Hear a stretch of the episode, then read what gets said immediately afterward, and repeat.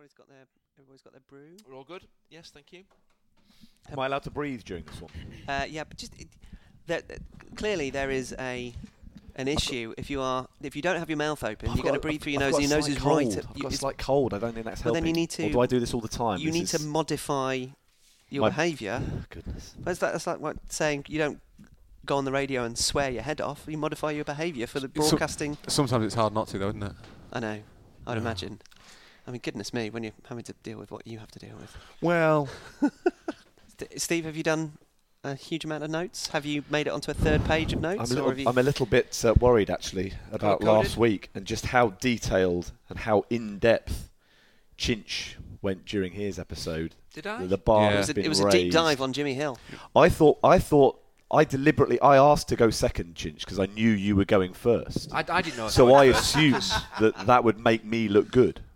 But now you've got to raise your game. That's basically what you're I saying. uh, see. I've got Yeah. in on the production, Ah, so I was able to try and manipulate the. He the manipulated scenario. me. He manipula- emotionally manipulated me. That's you're what the Jimmy Hill of this podcast. that's You're what Steve does. Doing it to, to further your own ends rather Yeah. than the good of us or the listening public. Yes, basically, I'm seeing the value in myself and hoping that that transcends into the value of the podcast. But most importantly, Reflects well about me. back I'm sure you, it will. yeah. Fingers crossed. Yeah. Good luck to you. Do you think everyone's got World Cup fever yet?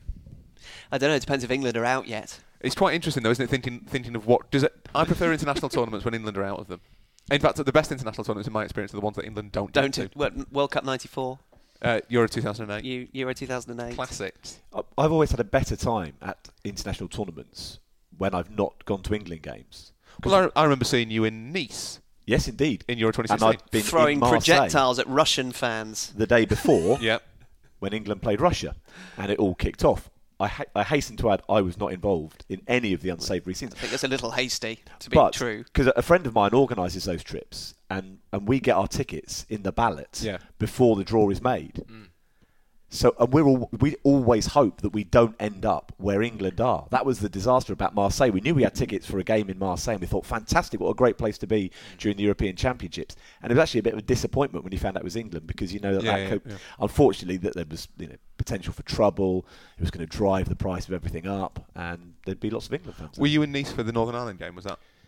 Yeah, I met you yeah. after Northern Ireland, Poland, Yeah. at the Allianz Stadium. Yeah. It took you about four days to get back from the Allianz Stadium Don't- to the centre of Nice. Don't get me started on the on the Allianz Stadium. I had to walk with Tony Barrett, now now fans chief at Liverpool. Um, we had to walk back from the Allianz. There were no buses or taxis. Uh, we had to walk back through the Quartier Nord in Nice uh, to the airport and get a taxi there. I'd It was ridiculous. our, our seats in the stadium just happened to be quite near the press box, so I went over to speak to Rory, and security would not let me get close to him. That's They- not. That they- wasn't. That they- wasn't stadium You had your security. own- That- that was was at your person. behest. That was my own security. Yeah. Your own security. So if you if you're an England fan heading to Kaliningrad for the game against Belgium, just be grateful that Steve isn't there, hurling projectiles Exactly. and basically st- starting off World But, War but Three. through the, the, the ring of high vis jackets, we did manage to Had a brief to chat. erase uh, to, to to suggest that we met later in Nice for a pizza. When I agreed to, it, I didn't realise that we'd be having that pizza at half past eleven because that's how long it was going to take Rory to get back from the It stadium. wasn't my fault, but it was a good pizza. It was good. Isn't just jour- imagine, I love you, I do too. Pizza later, yes please. But journalistically, isn't it great to have England in a tournament because there's so many column inches about Not for the New how York Times. terrible they're going to be. For the for the British papers, yes. Yes. Uh, but it's a um, I don't know. I, I kind of think that the way that England dominates or has dominated, I think it's changed now. I think certainly for Russia, a lot of the English papers were were sending more people out into the wilds of the tournament mm. rather than having sort of seven people just doing Gary Cahill press conference quotes, which I suspect is a is a good idea. Yeah. Hugh's gonna start. start, Hugh. Okay. Y- Your next words are "Welcome to Set Piece Menu." This. What? Which one do you want? Welcome or this? Welcome. This is Set Piece Menu, the podcast where four friends talk football over food. And welcome to part two of our summer specials to both keep you going during the World Cup and to help you avoid it if you're reaching saturation point. Here on Set Piece Menu, we are talking about people who shaped the modern game. And if you missed it last week, quick, stop this episode, go download the last one, and come back in a bit because I don't want to do any spoilers. Yes, Chinch did Jimmy Hill. So here we are all again for part two. I'm Hugh Ferris. With me are Rory Smith, who is by now another year older, Stephen oh, Wyeth, yeah. who is already older than his years, and Andy Hinchcliffe, oh. who, despite the tattoos and super dry casual wear, is most definitely still 49 years old. This is not a super dry T-shirt today. It's not one. Is it George by Asda? we are a little closer to um, enjoying a lunch on Andy. Not literally. There will be no recreation of the sushi scene involving Samantha in Sex and the City. But he is taking us to a fine local restaurant as a post pod treat. And because he also doesn't know how to cook. Your correspondence is welcome, even if we won't be able to reflect it until the end of this series. But do get in touch via Twitter at setpiecemenu and on email at setpiecemenu uh, at gmail.com. And before we go, of course, back by popular acclaim, even though we've got no way of actually seeing that acclaim or reflecting that acclaim, we will be playing another game of I can't believe that happened. But who's next to nominate a person who helped to shape modern football? Stephen is. Stephen's next. Stephen. Hello. We all enjoy the Champions League, don't we? Damn right we do. Gives us quite a lot of excitement. Not from, half. From February onwards. Do we? We enjoy- Immediately qualified his excellently penned introduction. we enjoy seeing English teams in the Champions League. It would seem a bit strange if, if they weren't involved, wouldn't it? The top Premier Yep. League clubs not involved in the Champions League. Like them being involved until the last 16. Yeah, I love watching all Yeah. the English teams full of great foreign players. Carry on, Steve. So it would seem absurd. You're just making slightly. notes even at Steve. no, I'm writing something hilarious for later. Sorry, Steve. Carry on. Is this is this for your next your follow up Yes. episode about Jimmy Hill? Sweet and sour chicken. How do you spell? Sorry, carry on. A crucial yet bizarrely as it may seem now rebellious decision was taken in the, the late 1950s that broadened the horizons of English football. It unified the club game across the continent and was the catalyst ultimately for Manchester United to become one of, if not the biggest club in world football. 1955, 1956. That was the inaugural season of the European Cup, what we now know as the UEFA Champions League. And Chelsea, as the reigning Division One champions, yes, I was stunned to discover that uh, Chelsea weren't formed in 2003 by a Russian oligarch. Uh, they should have been the first English participants. However, Chelsea were persuaded not to take part in the European Cup by Alan Hardaker, who was at the time the chairman of the Football League. Alan Hardaker's two other great uh, contributions to football uh, Hardaker's Folly, what we now call the Carabao Cup, and fo- uh, Floodlights. Doesn't, Well, does- Floodlights is- wasn't so bad. Doesn't the man of the match in the, the League Cup final still get the Alan Hardaker trophy? Yeah, they do, which is just a giant floodlight. Now, Alan Hardaker, can you believe, feared that the European Cup would damage the integrity of English football, Yes, and we were best off without it. because Alan Hardaker was the spirit of Brexit 57 years before Yes. it, it, it became necessary. So Chelsea did not take part in the European Cup, even though, as the champions of England, they were in- invited to do so. Uh, it was Manchester United's Busby Babes who succeeded Chelsea as champions of, of England, and So Steve, Chel- Chelsea just said, "Fine, we won't play then." We, we would not. We, we like agree England with you. did with the World Cup in the first Yeah. two 19- iterations. Yeah, uh, three maybe. Three iterations. So Man United took over. Yeah, Chelsea went along with this because uh, uh, you know because that was the desire of the chairman of the of the football league. But but Manchester United and and, and in particular Matt Busby were, were not so easily to be deterred. I think it was it, it was a passion of of Matt Busby's to see a European competition and and that was a new horizon that he wanted to explore and, and to, to succeed in. So certainly, although the pressure was on United as it had been on Chelsea from from the Football League and Hardaker, um, United weren't willing in the same way to go along with the, the desires of, of the Luddites. Uh, Winning in Europe was, was a burning ambition, but Busby alone couldn't make that happen. Yes, he was the driving force, but support would be needed from an, an administrative level if they were going to persuade the, the English football hierarchy that uh, that United were going to be able to take up their, their place in, in European competition. So you needed an unsung hero, someone behind the scenes who was able to, to keep the cogs moving and to make it happen. And, and The sort of person who, in a film version of this, might be played by Dennis Quaid. Absolutely. Quaid would be perfect. Get great Quaid callback. It's- there's going to be a Quaid mention in every episode, just so we're all aware. Quite right. The, too. the makeup department is going to have some work to do with this because Yeah. the story goes through perhaps two or three decades. So prosthetics perhaps will come into it. Quaid you know, could do that. Quaid's, We've Quaid's already established capable. Quaid has the range. The thing with Quaid is that he could, he could play 30, All right, stop he can it. play 50, he can play 70. It's fine. He's going to have to. He's he can going to play have 70 to. now because he's 65. So. He's going to have to agree to a cut on his regular 75 million fee though, because this is much more of an art out. This is this is a passion. I project. really hope people are listening to these in order. so woven into the fabric of this of this story, the first team to play in, in European competition is is something of an unsung hero. Walter Crickmer became Manchester United's club secretary in 1926. Uh, club secretary at the time, a role more akin with, with what we'd see as a, as a modern CEO, chief executive.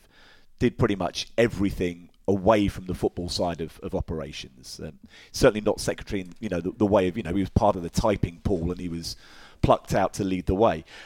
Such was his commitment to United, though, that he, he twice deputised as manager, fulfilled all sorts of different roles within the club, and and United was struggling at, at that sort of time, late twenties, early thirties. They were really badly affected by the Great Depression, came very, very close to going out of business. And Crickmer was actually the one who went to Hale Barns in, in sort of South Manchester on the South Manchester Cheshire border. What, booths? Yeah, where where, where the Oh, booth is now. I can't I don't even think Booths was there at the begin to tell you about how good that booths is. It's a Listen, we're, great get- we're getting off topic again, oh, people. Oh, that- that Stephen, booths, you yeah, walk in- Booths, Quaid. Stop it now. I've told why, you Steve. Is that why you went to Hale Barns to go to booths? Yeah, to go to booths and But to go also- and visit and to go and visit the house of Dennis of- Quaid. No. He wanted to go to the Players Club, where uh, famously lots of old players used to go and get drunk as part of the Marriott Hotel Is that in Hale Barns? in Hale Barns. But no, he didn't because that was also. Oh, that's the hotel near the airport. Yes, Next it to the is, Ringway Golf is, course. Yes, this, is. this is just Which become, is also Hale Barns. yeah, Yeah, where good. there's a Okay, we are still in, we are yeah we are still in Hale Barns, but also Good lord. Go parochial pod. living in that part of Cheshire at the time was James W. Gibson, one of few local business businessmen who were thriving at the time. And Crickmer managed to persuade Gibson that he should invest in Manchester United. And he signed a cheque for for two thousand pounds, which at the time was enough to pay the backlog on players' wages, deal with some of the administ- administrative issues that United had at the time. So what year and there this, was? What even year? this was the back end of 1931, December okay. 1931. There was even from that two grand enough left over for a turkey to be bought for every single member of the United playing staff for that Christmas. So it was a lot of money at the time, and it effectively saved Manchester United. Gibson would later go on to become chairman, and he invested a- around forty thousand pounds of his own money in the club, helping rebuild the stadium after it was blitzed during the Second World War. For many Manchester United fans who know their history of the club, he is effectively the man they see as the saviour of, of what is now the modern Manchester United. Don't you hate it how clubs rely on oligarchs? Yeah, awful. I mean, it's awful. Yeah. What was Gibson's business? Something that was made in a factory. Right, like like uh, Underworld in Coronation Street. Yeah. Yes. okay. In fact, hi- his factory was Underworld. Fine. Do you want me to find out? No, it's okay. Okay. So Crickmer and Gibson became cohorts in terms of running Manchester United. Gibson as chairman owner, Crickmer as club secretary, CEO, call him whatever you want. They even brought into place the, the youth development system for which, of course, Manchester United has, has become world renowned. Ben Thornley, people like that. Yeah. I mentioned that Crickmer twice was deputised as manager of the club. One of those was during the course of the Second World War, which made him one of United's longest serving managers. They might not have been playing much at the time, but he, he was in place from 1937 until he appointed Matt Busby in January 1946. A crucial decision, I think we can all agree, in the history of Manchester United. But something else that he did, just as important, was to back Busby in his dream of taking the club into Europe. He was heavily influential in persuading Stanley Rous, who was chairman of the Football Association at the time, that he should back United's desire, and they effectively circumnavigated the whims of Hardaker and the Football League, defied the Football League with the FA's backing, and United went into Europe for the first time as champions and became the first English club to play in Europe in September 1956 when they went to Brussels and beat Anderlecht 2 0. They won the return leg 10 0. That remains Manchester United's biggest win in European competition. But of course, United's early foray into Europe had a, a tragically short life. Just 17 months later, uh, United were returning from a quarter final the following season in the European Cup at Red Star Belgrade.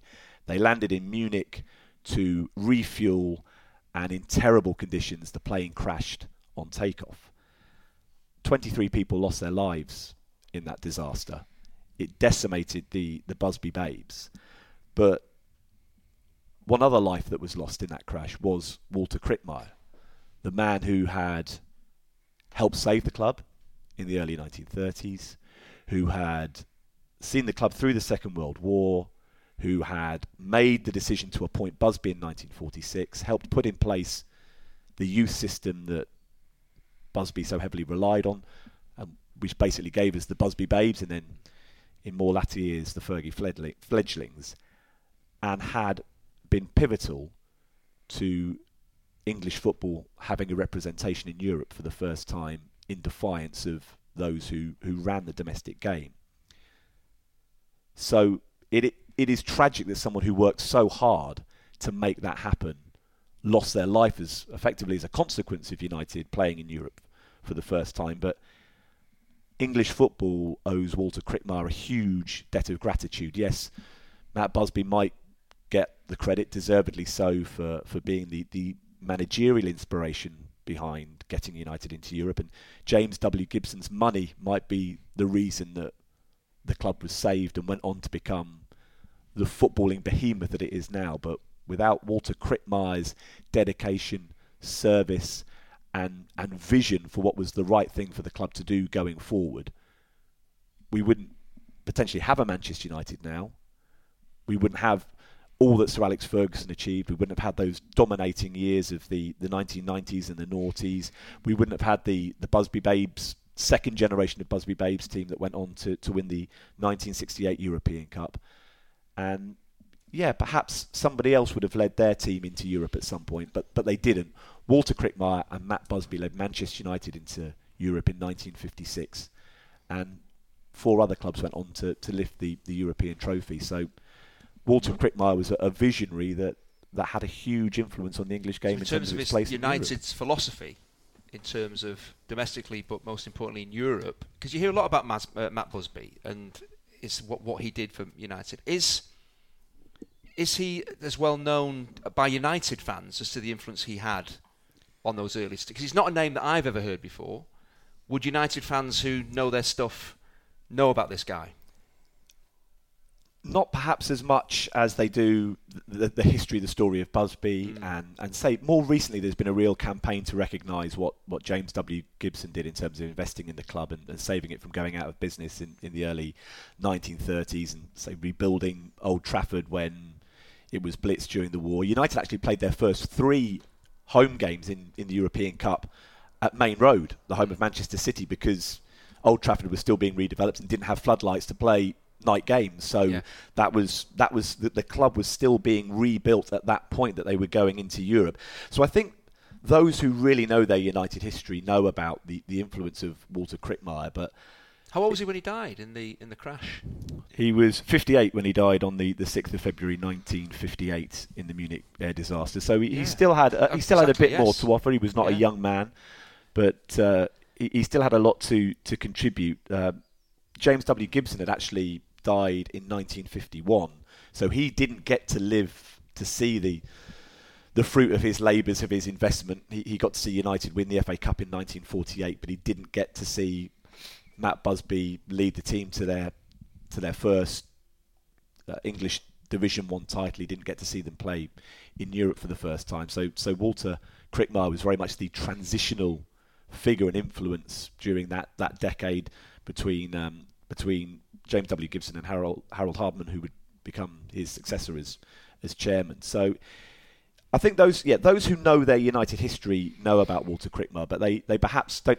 If we look at the ideology of, of Manchester United being English football's first yeah. representative in Europe and, and blazing a trail for Liverpool, Nottingham Forest, Chelsea, Aston Villa to. Yeah. Celtic to, to go on as, as British champions in, in Europe, then his his was a really big influence because without without somebody who he, he was the, the the small but perhaps important cog in the machine that uh, uh, that enabled United to persuade English football that this was the right thing. Is, to it, is do. he remembered at Old Trafford? Because obviously there's a lot of stuff at football grounds now about the history of clubs. I presume his part in the United story will be it'll be somewhere around Old Trafford. I James take it. It's not Gibson, been, I'm pretty sure James yeah, Gibson. so Yeah, yeah. He's there. I'm sure he will be. It's- Next time I go, that's something that's you fascinated me, Steve. You really have. Now turn over to CD2 in our audio book on Manchester United. But Rory, uh, you clearly you've written the book, Mister, and, and this is an example of how um, English football, against the better judgment of quite a lot of people who are running the game, did something that proved to be absolutely crucial in what happened in the 70 years. Well, yeah, the fact that it was to run the football league that objected to kind of kind of European competition as a concept it is telling. Does the the FA whenever we whenever we talk about the failings of English football, we always say, "Well, the FA do this blazers at the FA," oh, oh, oh. but the football league are worse. the football league are absolute. Well, yes, we'll just leave that gap and people Oh, can fill it. As, the football league like. for years were absolutely awful in terms of. You know, we talked last week about Jimmy Hill and kind of how he saw what the game could be. The football league had no idea. They were just they were so protectionist and so cautious and so isolationist and so arrogant that I would say you, you can make a case that the football league were worse than the FA in terms of, of restricting English football.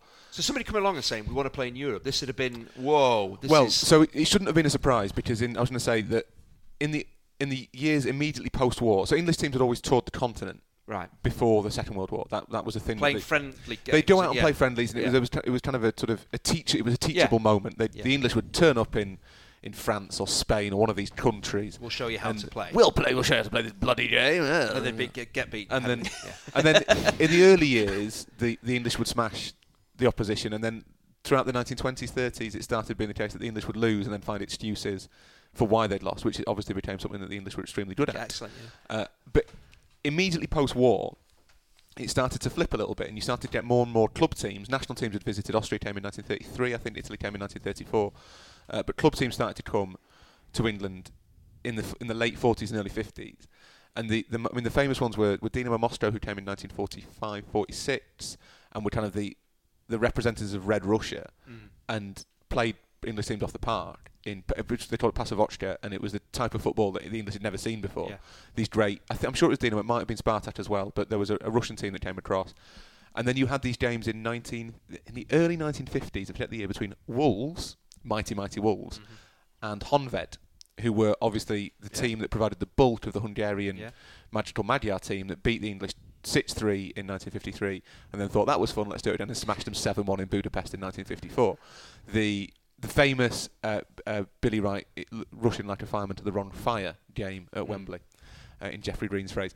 So Wolves played Honved, and I think that's the game that gave Gabriel Hanot, the journalist with L'Equipe, the idea for the European Cup, because it that was sort of seen as an unofficial world championship Yeah. because Wolves were English champions, uh, taking Monkey glands. Of course, that was how Wolves did it. They their, their Fran- uh, Major Buckley, their manager, gave them Monkey glands in inverted commas to help them perform better.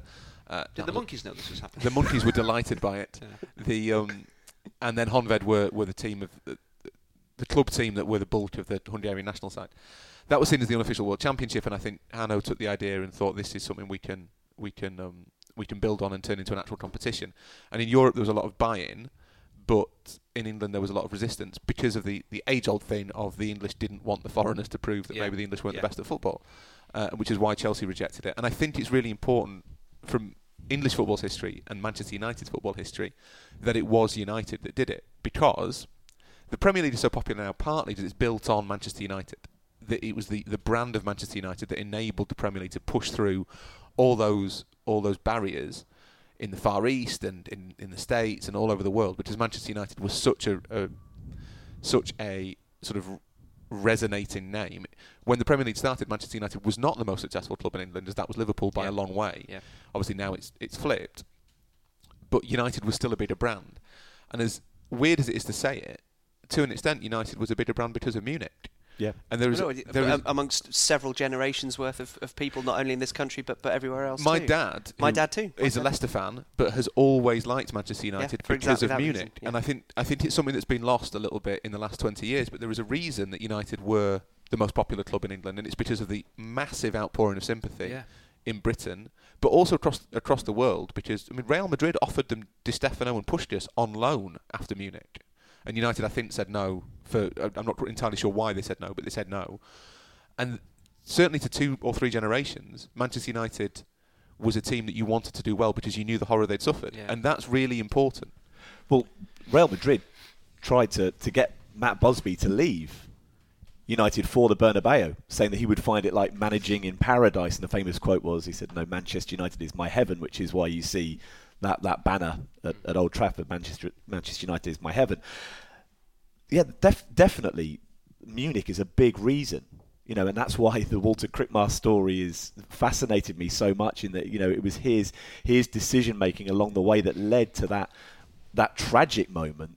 That And for him many particularly, he, yeah, He, he had done that work, and he was one of the people Yeah. that suffered so He- tragically in Munich. He lost his life, but those those un, unbeknown to them at the time, those those 23 that died in Munich made a sacrifice that led to the club becoming even bigger. That the, the sympathy, the empathy that people felt for United after that, the, the outpouring of grief, led to this this sort of global fan base that, that they have. Obviously, success under Sir Matt Busby and then Sir Alex Ferguson helped contribute to that. But you know, Manche- Manchester United fans get a lot of stick from being from all parts of the country other than Manchester. But, But that's that's one of the big Yeah. one of the big reasons why. And and it, quite recently, the the last member of the Grande Torino side that had dominated Italian football in the in the sort of 30s and 40s, well, mainly in the 1940s, and, and made up a, a bulk of the Italian national side. Um, that that was another tragic air crash that wiped out the entire pretty much Grande Torino, Torino team in 1949. And one player who wasn't on the flight um, died quite recently in, in 2018, and he was the last survivor of, of that famous team. And and one of the, the, the, things of that story, the legacy of that story, was was why did Torino not become as famous off the back of that tragedy as Manchester United did. But so much had, had changed from the late 1940s to the late 1950s in the way that we absorbed news, in the way that this story travelled, in in the- fact that there was you know images that people could see of the, the, the tragedy in Munich.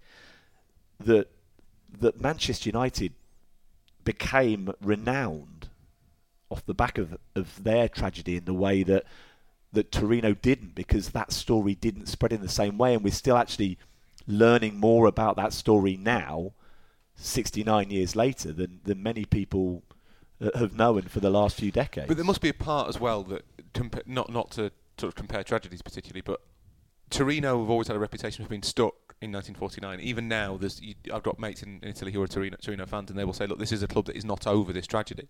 That the the Grande Torino team still kind of casts a pall over the entire club. That there is a knowledge that that they are almost frozen in time. That is that was Torino's moment.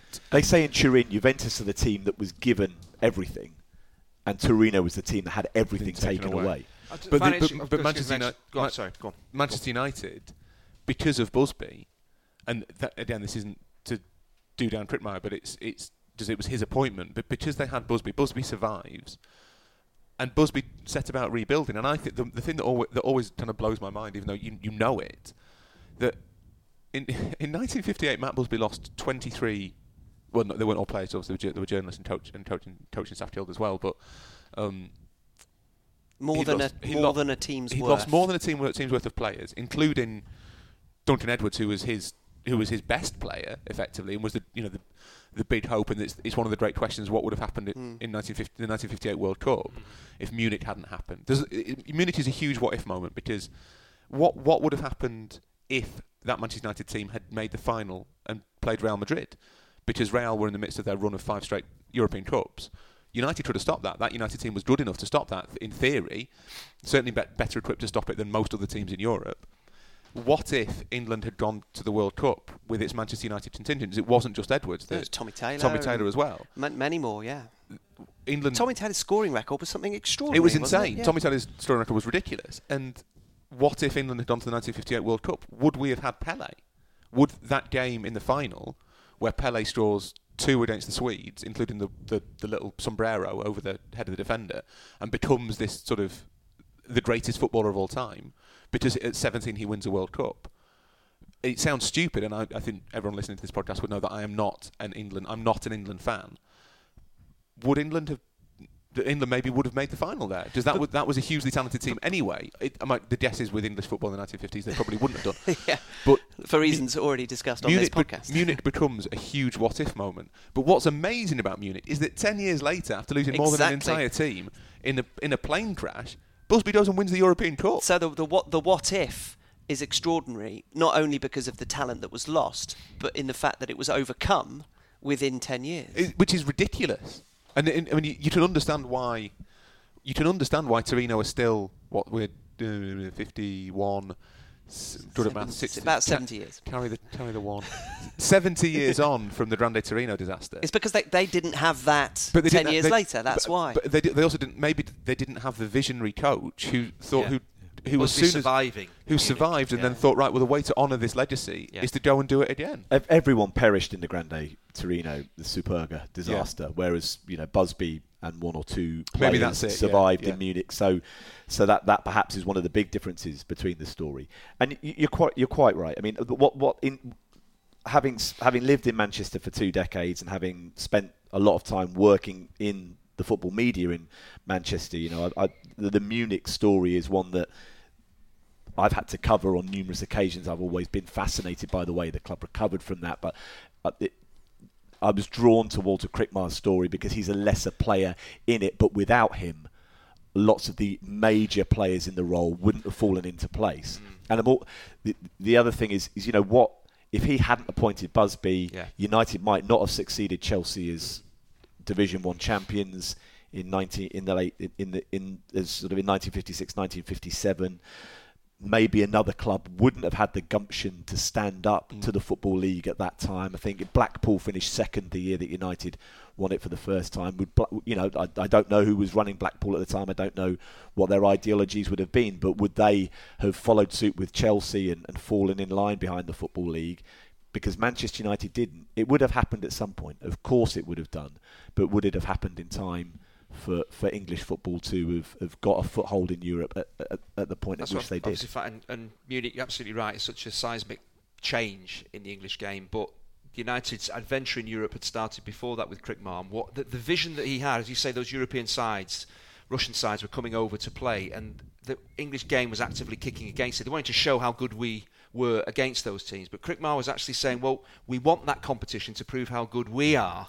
Buzz, Busby was the one saying have we that want vision. that, but Yeah. he needed he needed a lieutenant. Yeah. But then to a point, obviously, the appointment of Busby as well, and Yeah. surviving, yes, surviving Munich is key, but appointing Busby as well, having the vision to see what European and United in Europe or English teams in Europe could be. Is huge, isn't it? And It is, of course, so sad he, he lost his life in the in the disaster. But what he'd already, the process had already started, and then United with Munich, from what happened then in, the next ten years, was shaped clearly, and the desire and like I say, the sympathy from around the globe for United as well drove them on to greater and greater success. But he started that process before the Munich disaster, really, with how he, how he saw European football united within him. What's fascinating about Crickmer's appointment of Sir Matt Busby is that Matt Busby, the bulk of Matt Busby's career was played at Manchester City and then he joined Liverpool. So there would not be any person in hierarchy at Manchester United these days who would appoint a player who played at Manchester City and Liverpool But then to that- the Manchester United job. I think and it's a completely different Robbie era. Fowler? But Clearly he he is the next Manchester United manager. But that, I mean, it, it is anachronistic to suggest that. It, but, Yeah. but still, It, but still, it does it's that- just interesting. It, it is interesting, and it, it does kind of show maybe how the tribalism has. It's the, the, the tribalism with which we live is not the natural state and I of think affairs. I of think the war, I would imagine, would have completely negated a sense of tribalism. Yeah, well, I don't, that I, I don't know. Well, Busby was Scottish, obviously, so so that maybe helped a little bit. I guess that he wasn't. It's not he, like he wasn't a Scouser. The you wonder whether the war maybe wiped the slate clean a little bit, Yeah. and, and because everyone was lots of players were playing in in exhibition games for the the story of the war. By the way, is fascinating in the way that that influenced English football and held it back. But um, the people were playing for ex- exhibition games for these sort of composite teams, and I wonder whether that made it after six years of war. You maybe forgot that Matt Busby had played for Liverpool because he'd been playing. If he'd been playing for a Manchester Select Eleven or whatever, then then you wouldn't necessarily asso- associate him just with Liverpool.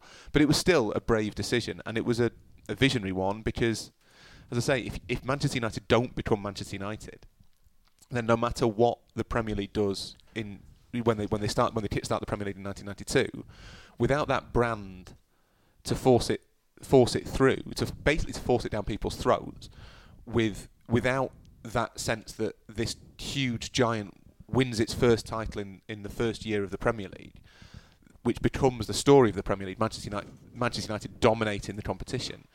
That's the that's the battering ram that English football used to start dominating the, the kind of the, the global footballing conversation. So without Manchester, Manchester United's very specific and very tragic history, then you don't get the modern Premier League phenomenon without a shadow of a doubt. So in that sense, Crickmer is not just a significant figure, I think, and I didn't know anything, didn't know the story at all. But i- he's obviously not just a significant figure in, in United's history. He's a he's a crucial figure in English football's history.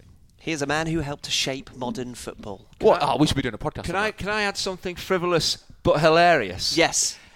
I like the connection between 1931 and 2018. This is it Gibson's 2,000 pounds that he put into Manchester United that Crickmer said he should Yeah. invest. But turkeys for all the United players, Yeah. is that true? There was enough money Isn't left it over, great yeah. in 2018 to see so many turkeys on the pitch? Isn't it wonderful? That connection.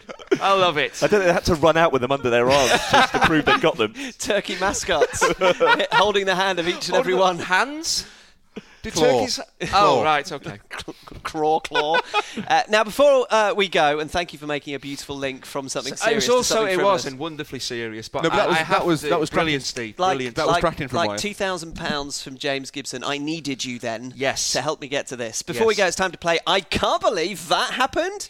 We release the pod on a Wednesday each week, and owing to Rory's proper job taking him out to Russia, uh, we've got That's this. Ladanya. We, we've got this series. He's learned. He's learned more since he was out there. I promise you. Uh, we've got this series in the bag before the World Cup started. So, for no other reason than just pure fun, we're going to predict what happened in the games on the Tuesday prior to each episode's debut. And I think you'll all agree, the first playing of this game was sensational last week. So, accurate. on Tuesday, yeah, very accurate. It proved to be so. Tuesday, the 26th of June, Group C and D came to their dramatic conclusions. Goodness me. What happened yesterday is the big question on everybody's lips. Well, you know, so if you don't, here's what's happened. Um, Australia and Peru played, Denmark and France played, that's Group C. And in Group D, Iceland against Croatia, Nigeria against Argentina. It's time to play. I can't believe that happened. Rory. I can't believe Argentina missed all of those chances and went out at the group stage. Stephen. I can't believe I had to go upstairs to watch Iceland against Croatia on the small TV because the missus was determined she was going to follow Nigeria Argentina all the way through. She is a big fan of Alex Iwobi. And Uh, Chinch. I'll have to go for Australia against Peru. The way that koala bear rose like a hairy salmon at the far post to bullet a header past the hapless Peruvian goalkeeper to send Australia through. Extraordinary. if you were really committed to that bit, you'd have pointed out that it was a Peruvian llama in goal. Who needs Tim Cahill? I can't believe that Chinch uh, used some sort of quasi lazy stereotypical racism to end the podcast with. just just as a, as, a, as a slightly more serious prediction, Australia are going to be awful in this World Cup. Have been awful. On May, well, no, everyone knows everyone knows what's happening, to you. But I can't Leave it. believe that happened. But they are they're going to be bad Why? because they're not very good. Excellent That, point. that is analysis. Hot takes from Rory Smith. Don't forget there'll be a soccer story at the end of part four. Australia are really bad. Sorry And run Chinch going to make notes of that, as he is about his soccer story to come later. After the end of the series, we'll also get to some of your correspondence. Please do get in touch. In the meantime, at Setpiece Menu on Twitter and setpiecemenu at gmail.com. Please subscribe, rate, share, and review as we humbly ask you to continue to find room for us in your podcast schedule at this very big, busy time of the soccer year. Thank you to Steve, Rory, and Andy, and thank you to you all for listening. We'll be back with part three of our Set Piece Menu summer special for you to enjoy very soon. You know how you always think of good, good things just too late. Yes. The thing to say that for the I can't believe that's just happened is is I can't believe Australia spent all that time tampering with the ball and still went out of the World Cup. Ah, nice. Because they cheat at sport, don't they? You can have as many bites of that particular cherry as you like. They cheat at sport. They cheat at sport. you Are know we clear on Australians? Yeah, yeah. They cheat at sport. Apparently that's happened. How would you? Could you tamper with a football to get a bit more swaz on well, I, t- I, t- I, tell, I tell you who did tamper with the football to get a bit more, or with, with the equipment to get a bit more swaz was Craig Johnston. And what was he? Predator boots. An Australian. Tampering with the boots, though. Not Tampering the with the boots. Cheating. Don't think it actually worked, though. It was the Predators were a bit of a myth, weren't they? Did you wear Predators when you were No, playing? I, I could get swaz on a ball. I meant to do it. I So- didn't need a pair of boots to do it. Because you know on, that Steve. the Ronaldo sort of Drogba technique of hitting the valve The of the knuckle ball. ball, yeah. So, so do we think that Mile Jedinak has got some special way of manipulating the valve to protrude a little bit further, so that he'll get even more swaz on it? I think what's impressive about the Australians is they've obviously manipulated the ball so that they can boot it high over the goal. Do you think so? yeah. so it's essentially uncontrollable. Hmm. I'm- Oh, this and a really koala? Not strictly speaking, a bear. I didn't say it was a bear. is it? You Like said a a koala bear. Is it a squirrel? It's definitely more of a squirrel than it is a bear. They're known as koala bears, aren't they? Yeah, but apparently that's inaccurate. It's a they are marsupial. koalas. Are they marsu- is it a No, it's a marsupial? squirrel. It's just a fat squirrel. Just a big fat. Anyway, squirrel. rose like a hairy salmon at the far post. Hairy salmon. also popular in Australia. They cheat at sport.